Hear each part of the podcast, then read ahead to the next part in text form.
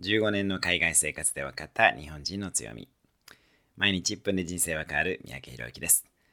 15年海外に住んで分かった日本人の強みは、高品質、忍耐力、そして労働倫理です。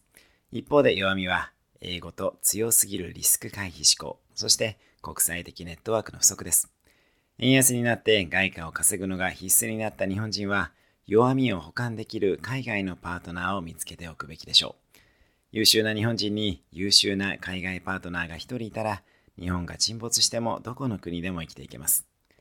忍者の忍耐力と侍の品質追求は宝物ですが、新しいアイデアへの挑戦、意思決定のスピード、そしてネットワークの構築が本当に重要であると、海外経営の経験を経て感じています。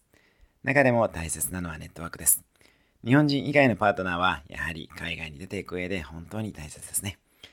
私の場合は、企業当初から会社の利益の一部を募金し続けていた海外の慈善団体があります。